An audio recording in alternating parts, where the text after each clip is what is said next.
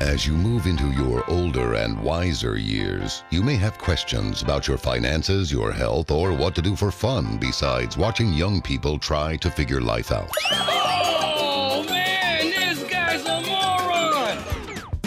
The next hour is dedicated to you. Only the good die. This is 50 Plus.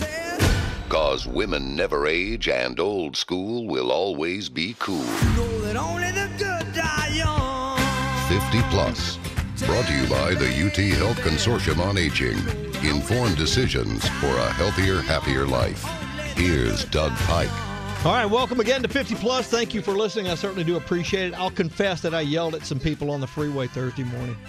Took me an hour and 42 minutes to make a trip that on weekends, when I come in here to do the outdoor show, outdoors and golf show that I do over on KBME, that same trip takes about 20 minutes max. That's all it takes. But it took me an hour and 40 something minutes on Thursday. So here we go. I, I appreciate you listening. I know it's a choice, and uh, I'm glad you remember to flip the radio on for me. This week, I'll lead with great news regarding Generation Z. The 16 to 25 year olds, according to a recently released study worldwide, 3,400 Gen Zers, almost a third of them believe that theirs is the hardest working generation ever. And more, they see millennials as the second hardest working generation. And more than half of them, 56%, see what's being called the silent generation. That's people 79 to 94. I don't know what that means to be called that. Uh, they see that generation 79 to 94, the least hardworking generation of all time. Maybe that's because they weren't alive when those super seniors were fighting wars to maintain the freedoms that allow those people to say what they say, building the infrastructure of this country or, or raising those Gen Z people's parents and grandparents. The study, by the way, covered a dozen countries. It's not just us. It's worldwide. And if you weren't laughing already, get this.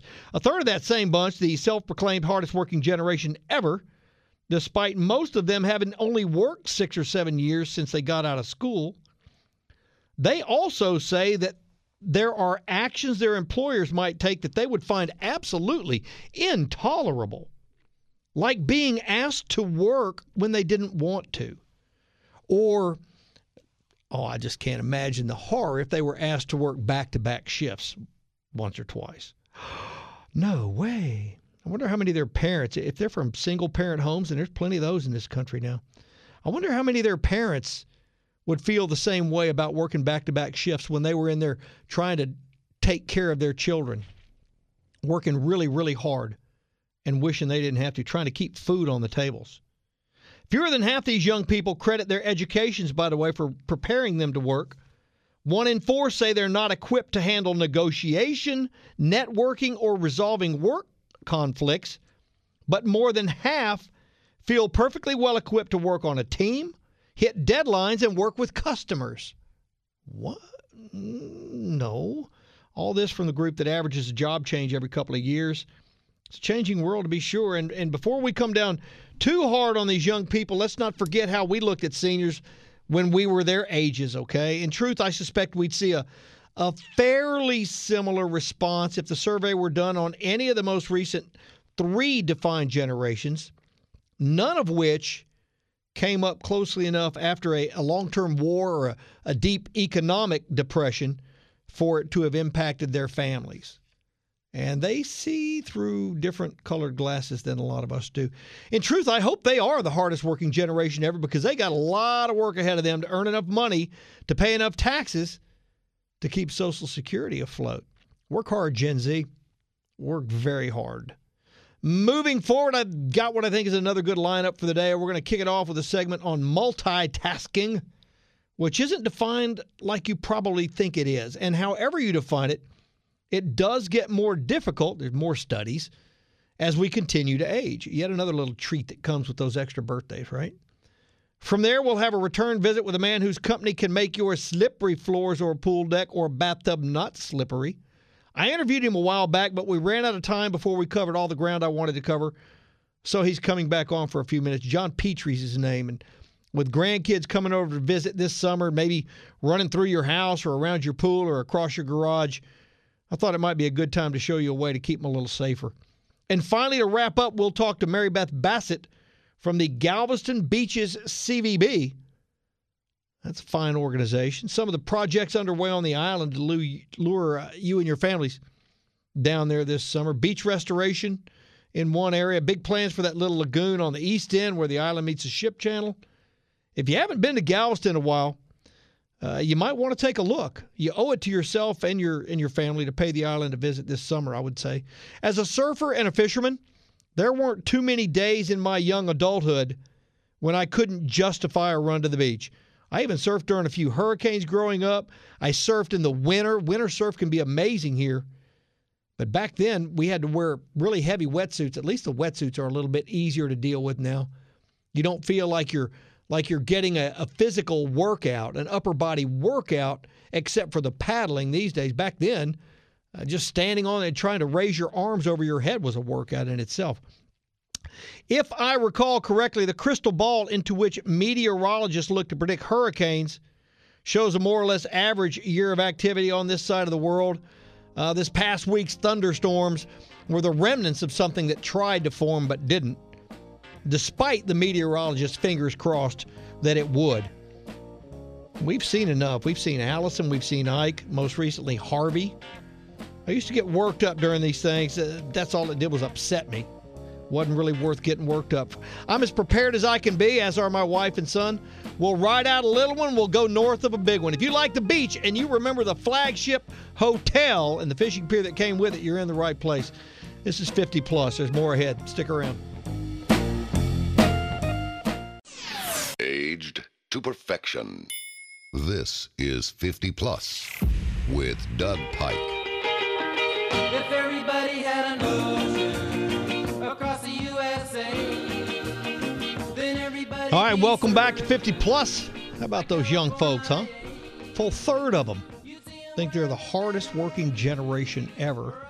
Another third find it intolerable to be told they have to work when they don't want to. Mm-mm-mm. Meanwhile, for our generation, we're going to talk in this segment about multitasking uh, with Cameron Jeter. She's a PhD from UT Health. Appreciate that, Cameron. Thank you very much. Thanks for having me. You also, I, I, I kind of glossed over your introduction here. A member of UT Health's Consortium on Aging, researcher from UT Health School of Dentistry who studies oral health, movement disorders, and lucky for us, multitasking. Thank you again. So, as a, as a researcher, how do you define multitasking? Well, let me start with I think how most of us define Yeah, multitasking sure. Oh, I- and yeah. how the researcher does. So, Mhm. just as the word implies, multitasking means simultaneously performing multiple tasks. But even though we might say we can chew gum and walk at the same time, uh, task switching is a better name for it, Mhm. meaning that our mind is rapidly switching between tasks. You can't watch TV and surf the web and be catching everything at the same time. Certainly not. Yeah, the brain the brain can do a lot of miraculous things, but two things at once is uh, even too much, really, to ask a lot of computers to do. Is it not? Yes, uh, so the brain often gets compared to a computer, but I think it is far more rich and beautiful than what a computer can do. Well, I would have to agree with you on that, as a matter of fact, and I'm glad you've made the observation for us. So I, I think I already know the answer to this next question, I, and, I, and I really don't want to hear it. But why does mental juggling get tougher as we get older?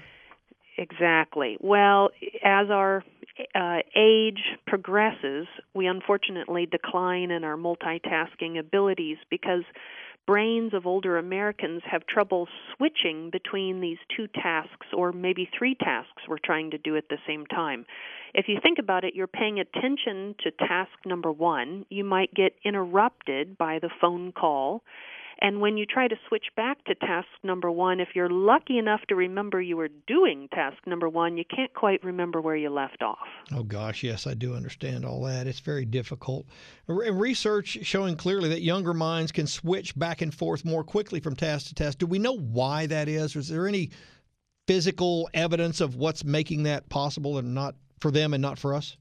Yes, we call it being cognitive, uh, cognitively flexible. That Okay. the younger brain is able to switch between what I was indicating as attention on the first task and the memory to hold in mind the working memory of where we were.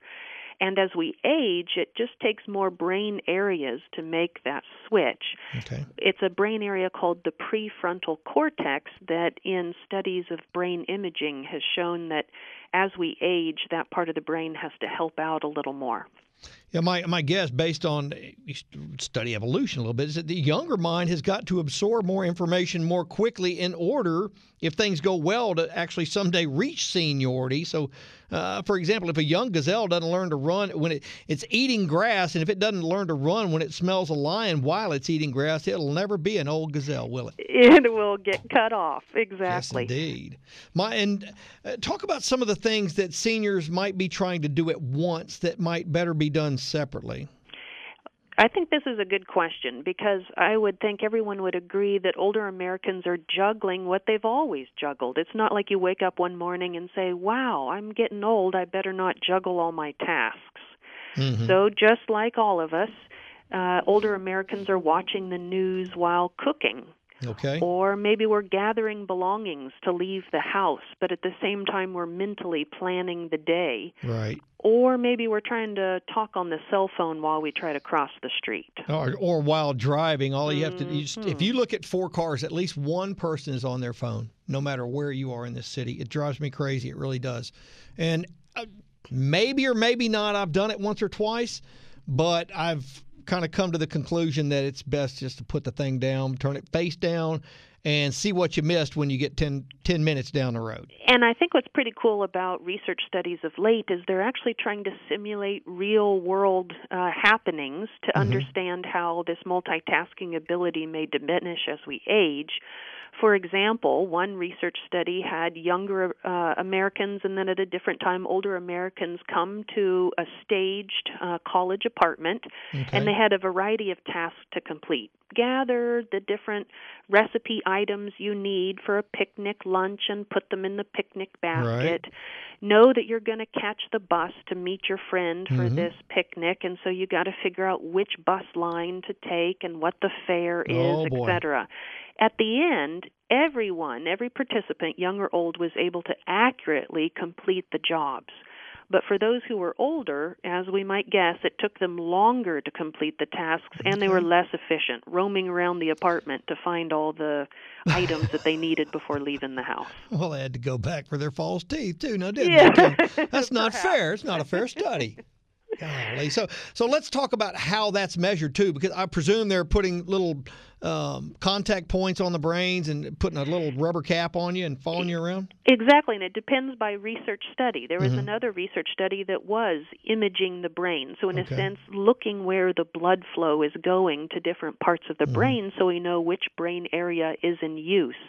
And this one was actually having participants visit on a cell phone while walking on a treadmill and in virtual reality watching uh, cars come and go on a busy street Oh, trying wow. to determine when to cross the street. Oh my goodness. And they compared this to conditions when you might just have earbuds in your ear listening to music or neither a phone nor music. And as you might guess, everybody was worse at crossing the street when they were on their cell phone. but older Americans particularly were worse at it. And what was I think important is this isn't just kind of a funny everyday topic, Right. but it also impacts your risk of falling. Absolutely, it does. So in this study, they classified the older Americans as those who were at risk of falling and those who were not yet at risk of hmm. falling. Those not yet at risk of falling did pretty well crossing the street on the phone, but those at risk of falling by various measures, uh, they were getting squished by the virtual cars. Oh gosh, it's it's, it's not just crossing the street. It's even just walking down uh, a neighborhood sidewalk. If there are trees big enough to move a little bit of that sidewalk concrete, you might just bump into one of those, trip and fall, and bust your mouth wide open. And I think that's what catches us all by surprise is Mhm. things that once were automatic Yeah. are no longer such automatic tasks. Right, and we're not so quick to adjust. If I bumped my foot on a on a piece of sidewalk that was irregular for some reason 20 years ago, boom, the other foot compensates. We we don't fall. but now maybe not so quick. And that's why we need to. I mean, no one can say, I know I'm going to start falling when I turn 75, so Oh, I'm going to take no. precautions when I'm 74. No, that doesn't work that way, does it? No. And as as a as a as a grumpy old man, I'll tell you, I might tell you it's possible. My wife and I were talking about this last night to to listen to her and to a ball game on TV at the same time, but maybe it's just that my brain may or may not actually be hearing them both simultaneously. yeah, and so which Mm-hmm. one do you choose to tune out? Batter up. maybe, maybe she might listen to this. I don't know. Are, are there mental health exercises that actually improve brain function? Well, I would say largely no. Yeah. Now, why we can do tasks that try to improve that task that we're practicing, it's Right. not going to transfer to other areas of life. And so, probably the best way to prevent succumbing to accidents due to multitasking is just stick to one thing at a time, Mhm. even when you might be confident. So, you got to shut off the phone uh, ringer if you're really needing to focus on reading, shut the door. And you can even have your family members or children remind you and keep you accountable. Mom, now's not the time to do two and three things at once. And if that conversation is difficult, uh, the kids and friends can couch it as a way to show that they want their parent to remain independent.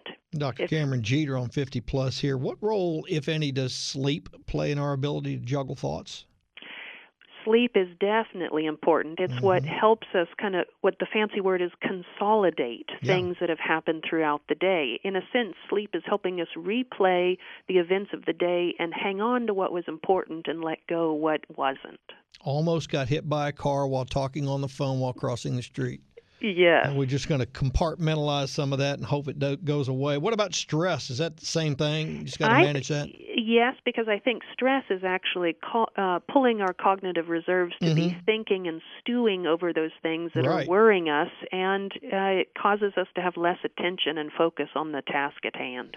Cameron Jeter on 50 Plus. In the material I got for this interview, I saw that the research at UC San Francisco suggested if we're trying to get something done, we shouldn't allow ourselves to be distracted at all. Is that probably the best advice, just one at a time for seniors? I would say one at a time is always the wisest, and help others keep you accountable. All right. Thank you so much for your time again today. I do appreciate that, as always. Always a delight. Thanks for All having right. me. All right. Uh huh. All right, we're going to shut down the multitasking thing, and I'm going to focus on one thing, which is getting us to the next segment. Hope we didn't pay a whole lot for this study, by the way. The takeaway message one at a time, okay? Thank you, Cameron Jeter. Next, making slick floors not slick on 50 Plus.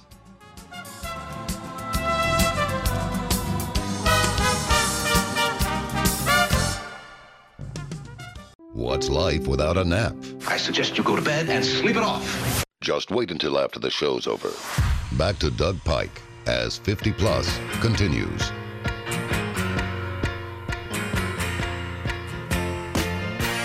All right, welcome back to 50 Plus. Thank you for listening. Certainly do appreciate that. Thanks to Cameron Jeter, PhD, for enlightening us about multitasking.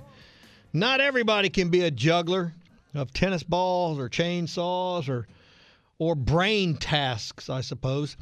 I'll welcome now to the show uh, a man from whom we've heard before, John Petrie from Not Slippery When Wet. I'll push that button and take care of that business.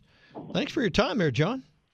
Oh, thank you. Appreciate being on again. You bet, man. We sort of ran out of time a couple of months ago before we got to some things I wanted to discuss, and, and we'll get to them for sure. But but first, let's let's start with a refresher, if you will, of exactly what it is you do. Okay, well, we do not slippery when wet. We treat all types of natural stone surfaces, uh, polished concrete, uh, brushed concrete, ceramic tile, clay tile, porcelain tile, any type of natural stone surfaces, make them slip resistant under wet conditions.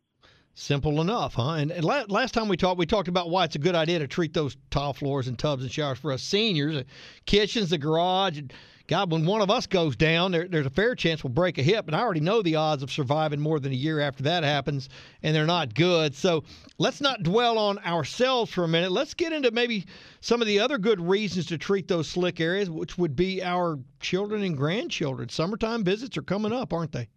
That is correct. We have a lot of people out by the pool. A lot of times the pools are set up with uh, ceramic or porcelain tile. So what we do is we treat those pool decks, make sure that they uh, continue to be safe for the children and grandchildren uh, all the time. Yeah, the kids are excited. They're running around the pool. They run into the house wet. That's something else a lot of people don't think about. The kids come flying into the house, and they're they're they're out of the pool and they're soaking wet, and they hit that tile floor, and down they go. That's correct. Yeah, a lot of times we do entryways, and and sometimes uh, people are glad to find out that when we treat the floor, it doesn't uh, make a change to the way it looks. Only when it's wet that you can feel the difference. So sometimes we'll just do the first ten or fifteen feet of the entryway, and some of these homes uh, have tile floor throughout the entire first floor. But what we'll do is we'll just do the first uh, 10 or 15 feet into the house if they like, and that way, that area when they're rushing in out of the out of the weather, sometimes Yeah. it's raining, they're trying to get in the door real quick. They don't lose their grip on the floor uh, on that section, and Yeah, then the rest of it will look exactly the same. So people won't know the difference between what's been treated, what has what has been treated, and what hasn't been treated. But it just makes it safer trying to get in out of the weather for sure. Yeah. and especially when you have the kids coming in out of the pool, they're running in to get something to eat. Sure. Yeah. By the So- time you get in and coming in from a rain like that, all you want to do is get out of the rain and then get out of those wet shoes and clothes or whatever. Yeah, I understand it. And kids, kids aren't likely to break a hip, I know, but I- I'd bet the next set of front teeth that gets knocked out from a fall won't be the first. Well, usually the, the what we've seen in the past over the years is a lot of times, like I said, it's the teeth, as, or it's the even worse is the head injuries, and they slip Oh gosh. backwards. They Yeah, slip, that's bad. feet go move out from back, uh, out from underneath them, and they hit their head. So Mm-hmm. you want to try to reduce any of those type of incidents as, as, as much as possible. Boy, we used to talk about head injuries. Now you got me starting to think about bicycle helmets too, and that's for another another discussion altogether. I see so many parents riding bicycles with no helmet, and then their kids have the helmets on, and if they go down and hit a curb with that head, the whole family's affected. That's that's bad, man. So That, that's true. That is we'll true. just skip that. And let's be honest, even a skin knee can ruin a, a perfectly good trip to grandma or grandpa's house. It doesn't have to be some catastrophic injury. No, it doesn't. And, and like I said, it's just a matter of just want to uh, increase the safety all the way around. It doesn't Yeah. matter what the injury could be. You don't want any injuries at all, if, if at all possible. Isn't that the truth? John Petrie from Not Slippery When Wet. I mentioned the garage a, a few minutes ago and, and want to go back there for a second. Garage floors can get wet for all sorts of reasons. It really it does make sense to treat them because they're when those garage floors are poured, they're typically a very slick concrete. They don't get any kind of secondary treatment. That stuff's just allowed to dry to uh, it's like a skating rink when it's wet. Uh, yes, and so sometimes what happens is uh, they'll do the garage, like I said, they won't treat it in any kind of way. They don't even brush it like they would some of the other Right. areas or the sidewalks. So, like I said, it'll be a smooth surface, but we can treat those so that way, if, if you track water in off your tires, you're coming in the garage out of the rain, water comes in with your tires. You don't want to have that be a, a hazard for you uh, slipping and falling. So we do we treat the the garage floor surface, and that does away with that problem. Now, I know a lot of homes in this city back, especially like say from the 70s, probably through the mid 80s or even a little bit later. Uh, that laundry room is right off the back door, and that's another place that gets wet pretty quick, doesn't it? Yes, and, and usually they'll tend to have a, some type of ceramic or porcelain tile Mhm. there. So those are small rooms, easy to treat. Uh, you know, doesn't take a lot of time to do what we do. And the good thing about what we do is, as soon as we finish doing the treatment, you can walk on it immediately. It's not like some of these epoxy floors where you have to be off of it for eight to ten hours. Ours, as soon as we finish, you can start using it immediately. Uh, yeah, I was just gonna. You must have been reading my mind because that was the next question I wanted to ask you: is how long it takes to do the job, and then how long afterwards. So it's zero. Once you're done, you're done, huh? That is correct. Once we're done, we're done. And and like I said, all the jobs for residential uh, purposes come with a three-year warranty, and then the commercial jobs come with a two-year warranty, only because you have an increased amount of floor traffic on those commercial properties. heavier traffic. Sure. Let's let's go over to the commercial applications for a second. If I'm a business owner, the last thing I want is for a customer or client to slip on my my pretty tile floor. Where where do they typically get the treatments done in a business? Most mostly the entryways and the restrooms, and the reason they choose the Mm. restrooms is because.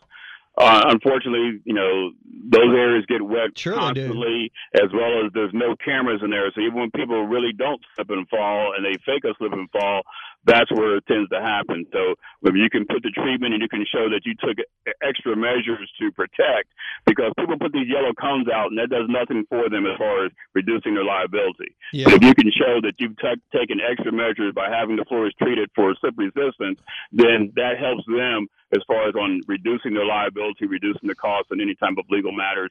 Also, it's easier to prevent an accident than it is Yeah. to recover from one, whether it's physically or financially. So Yeah. business tend to uh, like to have those areas covered. And as well honestly, it- restaurants, you have the bar areas, you have coolers. We treat a lot of coolers because the cooler floor is sweat. Sure. And so that's a real dangerous when people are rushing back into the cooler to get something. Well, we can treat those floors as well. As long as it's not frozen, it's just a cooler floor, we can we can do that concrete floor. know, going back to that restroom thing and the, the slip and fall in there, I think I hold my card about it, this floor being treated until the person who slipped and falls tries to tell you that it was just slick as ice in there. They just couldn't keep their feet under them. And then Yeah, I, I've been there. we did. I, I've, I've been there where you're standing there. You know, I hate to say it, but you're standing at the urinal and your feet are just sliding apart. You Yeah, know, yeah, I understand. There's no there's no grip whatsoever. So yeah, Yeah. so we we tend to do a lot of the restrooms for a lot of the restaurants. Yeah, I know we covered this last time, John, but I do want to kind of reiterate the ability you has to treat showers and tubs because they can be some of the slickest places on earth. Uh, yes, we like I said, most of the showers will have, uh, if it's not a uh, man-made or acrylic type shower, it'll have some type of a tile floor. Mhm. Uh, so whether it's porcelain or uh, ceramic, uh, we'll we'll treat those showers. And so the showers are something we do very quickly. Uh, doesn't take a lot and it's very inexpensive to do. Uh, and then same thing if you have a porcelain bathtub, we don't tend to do the acrylic type tubs. There, there is a solution for that, but we don't do a lot of it. Mhm. But a lot of the people that have the steel tubs with the porcelain finish will treat the bottoms of those tubs, and, and the people just love it. You know, it All makes right. it Thank you, John. I appreciate it. We're out of time again, believe it or not. John Petrie, not slippery when wet.net. Appreciate it, buddy. We'll go to the beach next with Mary Beth Bassett from the Galveston Island CVB. More 50 plus right after this. They sure don't make him like they used to. That's why every few months we wash him, check his fluids, and spray on a fresh coat of wax. This is 50 Plus with Doug Pike. All right, welcome back to 50 Plus. Thanks to John Petrie for an update on that not slippery when wet product. The older I get, the more sense that kind of makes. As a coastal fisherman and surfer, I am keenly interested in the Galveston beachfront and have been for about half a century. And yes, I am that old. Uh, changes are being made, very positive changes down there to that beachfront. And to explain, I'm going to welcome to the show, like that, Mary Beth Bassett from the Galveston Beaches Convention and Visitors Bureau. Welcome aboard, Mary Beth. Hi, thanks for having me. I appreciate your time. Where, are you just now in that $24.5 million beach restoration project out there west of 61st Street? We are going to start it soon. We're getting some contracts um, Right. finalized. We're choosing a dredging company, but um, we're getting everything together, and that should start um, this month. Going to move 800,000 cubic yards of sand. Where are you getting the sand? You getting it from offshore? Are you getting it from dredge material? What's what's that coming from? It's dredge material. Okay. You're absolutely right. So um, every two years or so, the uh, U.S. Army Corps of Engineers has to dredge the shipping channel Right. to make room for the ships, and they just normally dump it, you know, somewhere in the ocean. So Right. we figured, hey, it might make more sense for you to just blow some of that sand up along our beachfront, and that's how we created that beach in the first place, Babe's It- Beach. Yeah, and there's really nothing wrong with that. Now, I understand that when the sand goes down, because it is that dredge material, it's been sitting down in the dark basically for a long time. It's going to be a little darker than the sand we're used to seeing, but that also it will lighten up once the sun kind of works its magic, right? That's exactly what Yeah. happens. It looks kind of gray and really Mhm. wet when it comes out of the pipe. But Sure. once it sits there for a few days, the sun kind of bleaches it out, it dries, and it's beautiful um, tan sand like we're used to. Yeah, we're used to tan sand around here. We don't have to have the, the, the black beaches of Hawaii or the white beaches of where, say, the Florida Panhandle. We know what Galveston is, and Galveston. If you if you've ever been down there on the right day, I, You know, when when that blue water hit the beach last year, everybody made such a big deal out of it. I've seen that two dozen, three dozen times in my life. I don't know. And and good water, pretty water, a hundred times. It's not Exactly. yeah, it's not always yucky brown, is it? No, and it and it all depends on the currents, um, Yeah, of course. on the rain and the the rivers that Oh, drain yeah. into the Gulf. Thanks, so, Mississippi River. Mm-hmm. right. Thanks. Yeah. yeah, thanks for the mud, Mississippi. Golly. So, but it is a sign of you know the greenish brownish water is a total sign of a, a real healthy fishery. Oh, I can So- assure you it is. yes.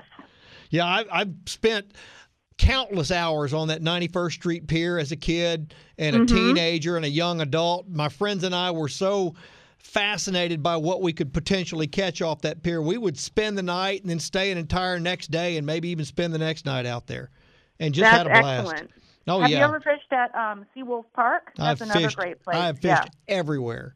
Awesome. Everywhere. Now, and now you, Mary Beth Bassett from Galveston Beach's CVB on 50 Plus, you brought up Seawolf Park. You're also working across from Seawolf Park over there at that lagoon. Let's talk about what you're doing there. I'm not familiar. The, well, there's well, okay. Missy gave me Missy always, with whom you are familiar, gave me a piece of paper and said there's a some effort underway down that way toward the lagoon. End Lagoon. Yes, the East yes, End, of course. Yes. Oh my gosh. Yes. Scared me there Um, for a minute.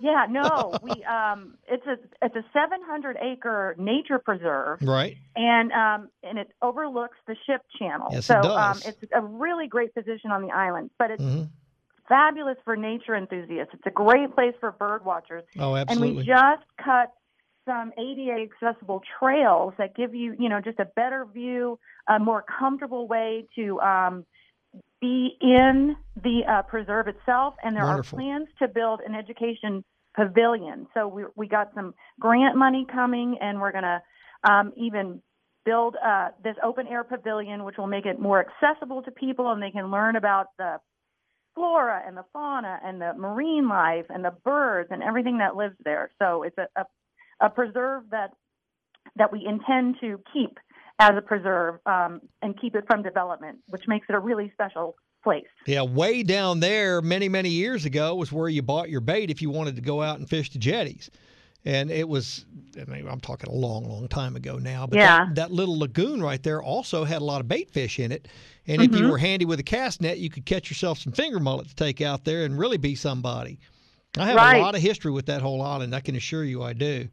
I, I'm very interested in this beachfront project. I'm going back to that for a second as a surfer and a fisherman because in the short term, I actually see a, a good bit of benefit to fishermen who are willing to maybe sit up there on the seawall on a fairly clean day and study the wave patterns and, and kind of figure out where the little guts are, where the cuts through the sandbars are. Because when they dump that dredge material, it's not going to be laid out like a like a concrete sidewalk or a driveway. There's going to be there's going to be deep spots. There's going to be shallow spots, and all of that little change in the bottom, those little tiny anomalies, are going to hold fish.